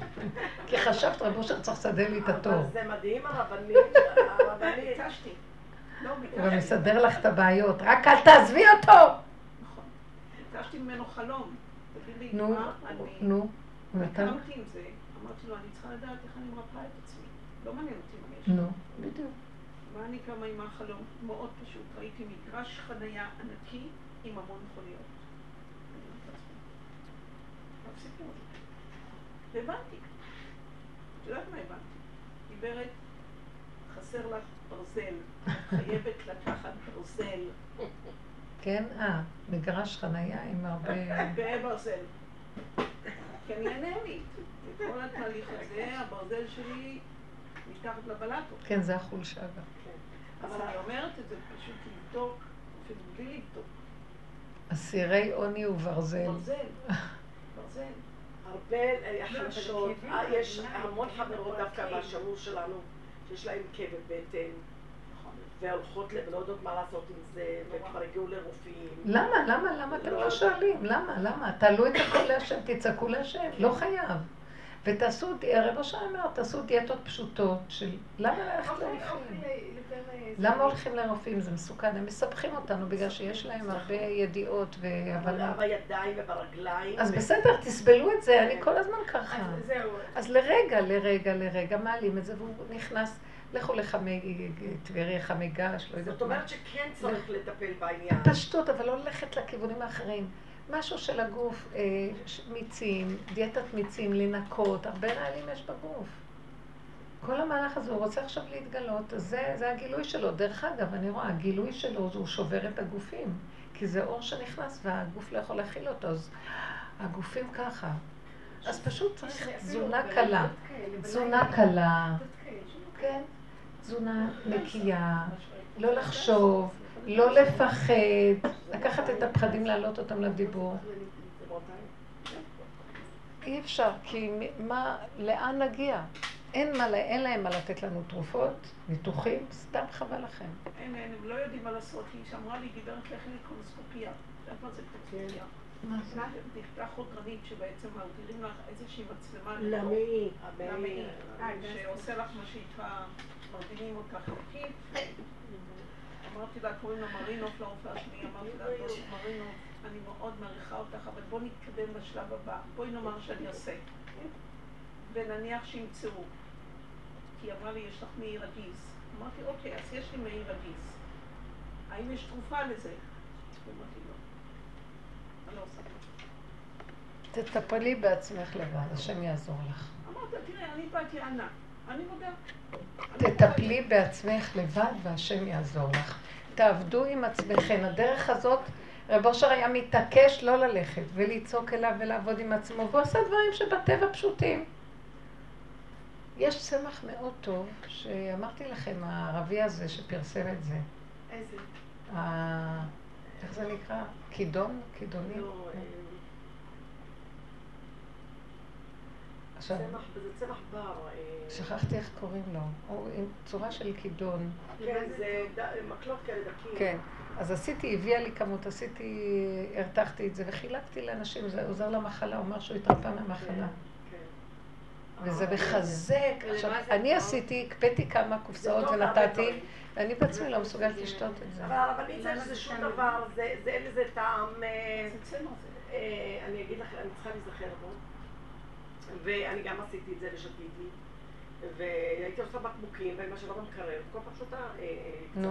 זה לא נורא בכלל. זה לא מחזק? זה מחזק, אני לא יודעת, זה רק... צריכים להאמין ולהמשיך.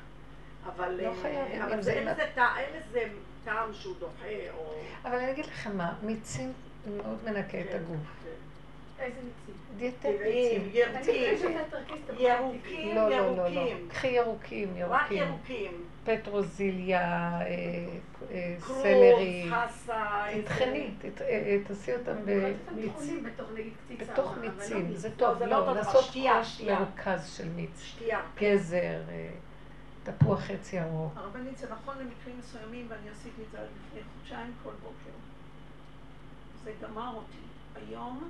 אבל לא לוקחים את זה הרבה זמן.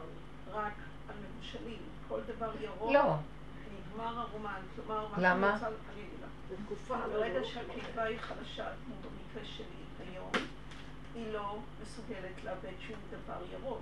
היא רק צריכה תפוח חפוי, רישוע חפוי. זאת אומרת, להגיד את זה, ואני אדם ששתיתי ירוקים שנים. אדומים, צריך כתומים לזה. זהו, זה הפך לי, כל הבטן זה, היה לי כאבי תופת, ואני, תגידו לי, לא לשתות ירוק בבוקר.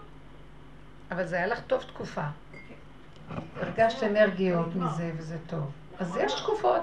לא לוקחים את זה כל הזמן. זה כדי לנקות את המערכת, זה טוב. כל דבר הוא ממש...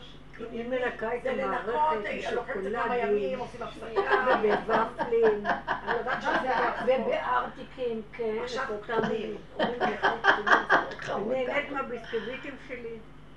תדברו על הניקוי של הגוף. אבל יש בזה עניין לעשות ניקוי. צריך, אבל לא... הוא ינקה גם את הגוף, מה הוא יכול. נכון. אנחנו לא צריכים להגיד הוא ינקה ולאכול שטויות. יש דברים שהגוף צריך להיזהר כי יש חולשה. לפעמים שוקולד הוא טוב. אני רוצה להגיד לך שאני נורא בחולשה, רק שוקולד עושה. מצוין. בסדר, שוקולד. אין לי משהו אחר. את לא אוכלת את כל העוגות מסביב וכל זה לא נורא. אני משתגעת בלי שוקולד. אני יכולה להשתגע בלי שוקולד. את אוהבת שוקולד. חולה על שוקולד. תן לי כוס קפה שוקולד. כוס קפה שוקולד. כוס קפה שוקולד. כוס קפה שוקולד. זה מספיק לי ליום שלם. יש פחות קפה, אז לא יהיה לך שוקולד. אז אני הייתה תקופה שלקח לי... אני עם הקפה, אתם יודעים? כן. אני פשוט, אם אני שותה קפה לאחרונה, אני נחלשת ברמות שאני לא יכולה... כל הגוף רועד לי. אז אני שותה באמצע היום כזה. בבוקר אני מפחדת לשתות קפה. לפעמים אין לי ברירה, אני חייבת, אבל אני מחליש אותי מיד. פעם הייתי, זה היה עושה לי היי כזה, כי יש לי לחץ דם נמוך, וזה מאוד עזר לי. אז כל תקופות בעניינים שלו. הגיע לגבול, אם היא תפרה ואז עושה הכי. בדיוק. אבל הכל הוא יכול להיכנס בתוך כל דבר ולעשות מזה ברכה. מהמכה עצמה הוא מכין רתיעה, מהדבר הכי גרוע יכול לעשות לך הכי טוב. זה לא ללכת על הרופאים שיש להם היגיון, וזה לא, וזה כן, וזה ככה, וגם אין להם שום. כלומר, היגיון לטפח להם, הכל יותר מדי ידע. מרוב ידע, דבר והיפוכו קורה כבר. זה אומר מחקר כזה, וזה מחקר הפוך. אם מכניסים לפחדים, אני לא רוצה... זה ערוץ, סגרו את המוח. תבואי לשמורים עוד פעם. המוח צריך להיות סגור. אבל את צריכה ללכת לבדיקות, את צריכה את ההפניה שלה. אני לא הלכתי לעשות את הבדיקה הזאת. איזה בדיקה? הבדיקה הזאת, החודרנית הזאת, לא... גם אני לא. אני יודעת שאם אני עושה איזון עם אוכל וכל זה, אז יש לי הקלה. נכון. אבל אני מרגיפה את זה מה שלי.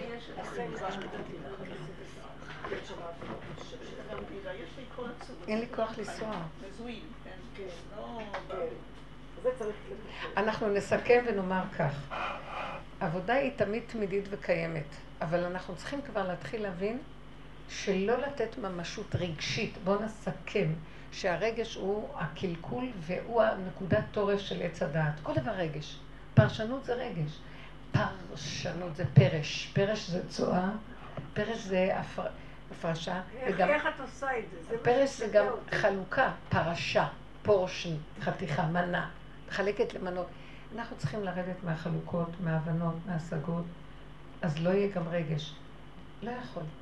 ככה זה. איך שזה תצמדו לנתונים, ותסתכלו על הנתון הביולוגי הפשוט שלו, בלי ההבנה הנלווית והרגש הנלווה. התרחבנו ואנחנו מפונקים מדי בזה. עכשיו תחזרו לפשטות. זה מאוד יבריא את הגוף גם. תחזור לפשוט. אז יש לי כאב, אז תצמדי לכאב, תחווי את הכאב, תדברי עם הכאב, תסכימי לו. ולאט לאט, בקטן, הכל בקטן.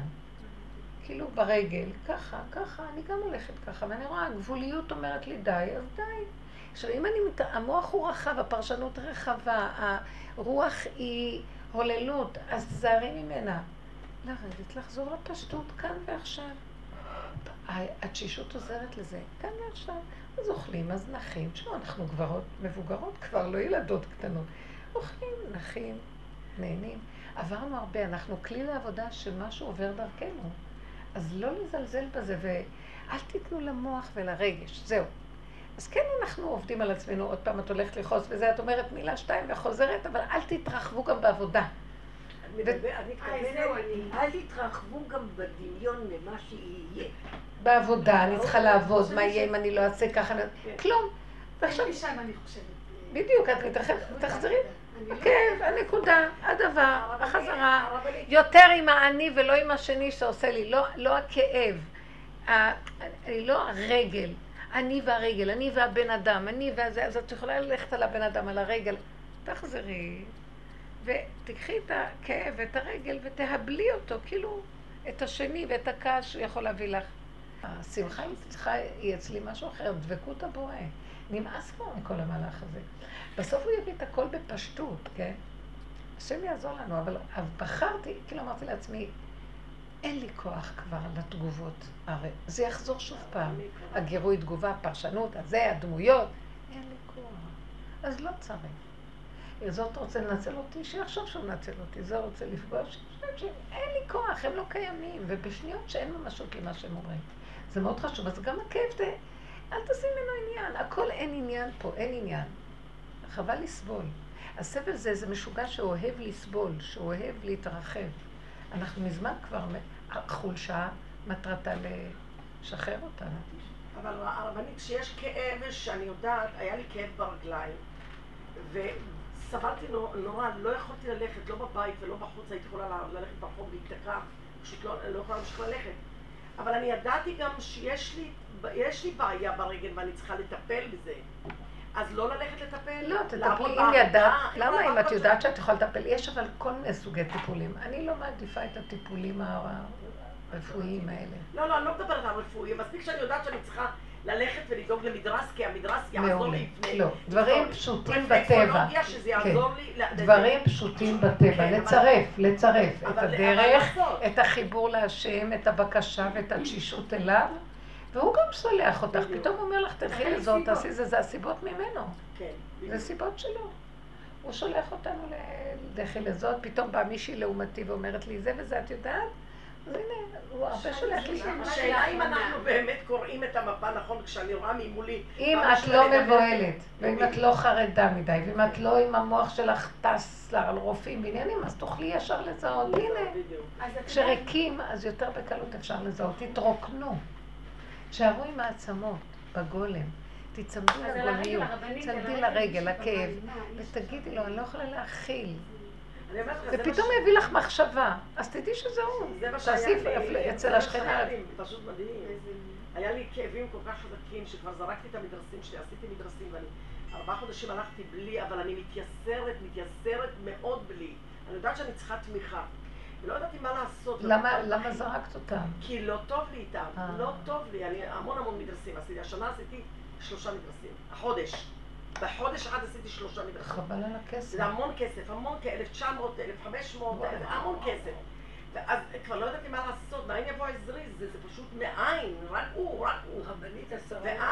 ואז מישהי שבאה לעשות לי רפלקסולוגיה בבית, ואז אמרתי, תגידי לי, כואב לי פה, כואב לי שם, תשים לב. היא אומרת לי, מה שיש לך, אמרו לך, זה כלום. מדרסים את צריכה, תלכי לזה וזה. זה וזה, אחת בקריית גת. די, עוד פעם הלכת. עוד פעם הלכתי, זה בלתי נמנע, אני חייבת ללכת למדרסים, זה אני יודעת. אני יודעת שאני צריכה ללכת למדרסים, אבל הם לא עושים בי כמו שצריך. ודחיתי, בסוף הלכתי לאותו אחד. זה 600 שקל, אבל הרגל שלי במנוחה. אז איך את... כפות הרגליים שלי במנוחה. אז הן טובות לך? כן. יפה. אני הייתי אצל המונים, יש לי מדרסים בבית של אלפים. מעניין, למה הם לא... אין אבא, אין בעל בית עליהם. הם עושים מסחרה ממדרסים. רק אבא זה אתה. רק בורא עולם. אבל שליחים, זה שוב. תעשי הליכה, זה טוב, אבל אתה יכול לעשות הליכה. לא יכולתי ללכת. הנה, אני רואה אותה אותו דבר. כואב לה איפה שלי, היה נכנס לי פה, ואני יודעת שאני צריכה תמיכה. זה בלתי נמנע. אמרתי לו, לקחת לי את ההליכה, הייתי עושה הליכה, הייתי מדברת איתך. ומשוחחתי איתך, והיה כיף כזה, והיה נעים כזה. צריך גם לשים לב לשליחים שהוא שולח. כלום, אבל אין כלום. לא, אין, אבל אל תתלוננו. יש לנו מה שלא יש משהו. אבל אני רק לא... לא, זה רק זמני. הוא רוצה לבחון אותך אם את איתו גם כשזה ככה. גם שם ידך תנחני, הוא ייקח את זה. אנחנו צריכים להיכנע לרצונו ובסוף נהיה מתוק. הרבנית, שאני באמצע קריאה של ספר. איך? באמצע קריאה של ספר. נו. ובספר פעמים אני מעבירה ביקורת. בשביל מה את קוראת עוד ספרים? כל דבר שיביא לך מצוקה תניחי. בקיצור, בתוך הספר הרבנית הוא נותן לי עבודה, פתאום בא לי, אוי, ביקורת, בתוך הספר את תניחי. על הספר או על דברים אחרים? הרבנית, הבת שלי הבכורה שתמיד יש מלחמות בינינו. לפני שבועיים נפסקה המלחמה. למה? שמעתי אותך אומרת לי באוזן, אין לך בת. זה מה שעשיתי, לא היה לי קלה באותו, אין אף אחד. אין לך בת, ואני זוכרת עוד בירושלים שלמדנו. הם הגיעו להנה לזמן שאול, היא גמרה את התפקיד שלה בשבילך מזמן. אז בעצם אין לך בת. אין לנו כלום פה מותק. תקשיבי, אני רוצה לומר לך. ברגע שהמנטרה הזו, לא להיסחף עכשיו, אני עוד לא ברכה. ברגע שהמנטרה הזו, פה, שבעצם היא לא בת שלי. את צריכה לשמוע, יש פתאום טלפונים באמצע היום. אבל רבנית, משהו בי זז. אני מדברת, אבל זה כאילו עם אדם זז. היא מתקשרת אליה, כן. לא, היא מתקשרת אליי. כן. אם מה נשמע וזה, אני יודעת, כמו שכל אחד... כן, כן, לא צריך רגש. כלום, אבל המקום הזה, אין לה בת. זה מה שאמרתי, אני בטוחה שהכל יחזור עם ההקלה, אבל אין, אז לא. הוא לא רוצה שיהיה לנו פה כלום. אין בה. הוא קנוי, הוא רוצה אותנו אליו. ואין, אני לא מתה, שום דבר. רק אני יודעת שלי אין בת, אז כל קשר שהיא יוצרת, אני נחמדה. לפחות את לא סובלת. לא, זה נגמר, די, 42 שנה. תודה, מתוקות שלי, נשמות יקרות. תדעו לכם, דיברנו היום, היה מיקוד מאוד גדול.